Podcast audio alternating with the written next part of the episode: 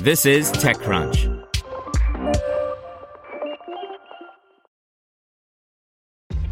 This episode is brought to you by ShipStation. You know, some things take a lot of work, like sending little robots to far off distant planets. And just as that's challenging, so too is running a successful e commerce business, especially when there's so much to do. So I want to introduce you all to ShipStation. Now, I love using ShipStation because of its easy to use dashboard, which makes managing orders and printing labels a breeze and super smooth. Oh, and the customer service is just out of this world.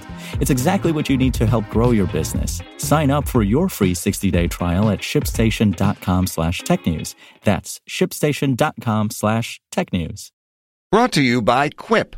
The Quip electric toothbrush is designed to make good habits simple with a sleek design, timed vibrations, and new brush head delivered every three months to keep your brush fresh. Set start at $25. Get your first refill free at getquip.com slash techcrunch. As Block exits, Salesforce forecasts it will surpass $20 billion in revenue in fiscal year 2021. By Ron Miller. When Keith Block joined Salesforce from Oracle in 2013, the CRM giant was already a successful SaaS vendor on a billion dollar quarterly revenue cadence.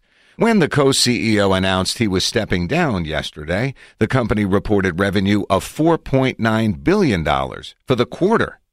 During his tenure, the company's revenue more than quadrupled, earning an impressive $17.1 billion last year. And as Block announced at the earnings call, the company he was leaving was forecasting revenue of $21 billion for fiscal year 2021. Consider it wasn't long ago, in May 2017, that we wrote about the company reaching the $10 billion mark. It's perilously easy to get lost in these numbers, to take them for granted and think they don't mean as much as they do. It's hard work to build a billion dollar SaaS business, never mind 10 billion or 20 billion. Yet Salesforce is embarking on uncharted territory for an SaaS company. It's approaching $20 billion in revenue for a single year. Growth through acquisition. Granted, the company keeps growing revenue by making big deals, like buying MuleSoft for six and a half billion in 2018, or Tableau for 15.7 billion in 2019, or just this week buying Vlocity for a mere 1.33 billion. That means the company spent more than $25 billion over a couple of years to buy substantial companies that will help them build their business. Block took a moment to brag a bit about his accomplishments, including how some of those purchases performed during his swan song call with Salesforce, calling it a capstone of his time at Salesforce. In Q4, we grew 32% in the Americas, 28% in APAC, and 47% in EMEA in constant currency.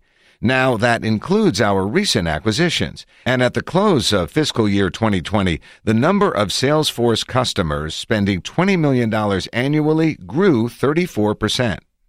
Think about that last number for just a minute. This is an SaaS vendor with the number of customers spending $20 million growing by 34%.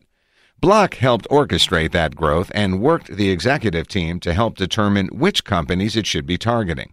At a press conference in 2016 at Dreamforce, he discussed Salesforce's acquisition strategy. At the time, it had bought 10 of 12 companies it would end up acquiring that year. It would buy only one in 2017 before revving up again in 2018. Here's what he said about what they look for in a company, as we reported in an article at the time. We look at culture. Will it be a good cultural fit? Is it a good product fit? Is there talent? Is there financial value? What are the risks of assimilating the company into our company? What's next for Block? There's no word on what Block will do next beyond acting as an advisor to his former co-CEO Marc Benioff, who took the time in the earnings call to thank his colleague for his time at Salesforce, as well he should. As Ray Wang, founder and principal analyst at Constellation Research, points out, Block leaves a big hole as he steps away. If there's no equivalent replacement, you'll see a significant impact in sales. Keith brought industries and sales discipline, Wang told TechCrunch. It'll be interesting to watch what he does next and who, if anyone, will benefit from his vast experience helping to build the most successful pure SaaS company on the planet. To hear everything you need to know about the week's top stories in tech from the people who wrote them, check out the TechCrunch podcast, hosted by me, TechCrunch managing editor Darrell Etherington. Each week, we go in depth on two or three of the week's top stories from in and around the startup ecosystem and I'll be joined by the TechCrunch experts who covered them. They tell us why the news is so important and what they think matters most to you, our listeners, whether you're just interested in tech or that's where you make your living. New episodes drop every Saturday morning, so be sure to subscribe to the TechCrunch podcast wherever you listen to podcasts.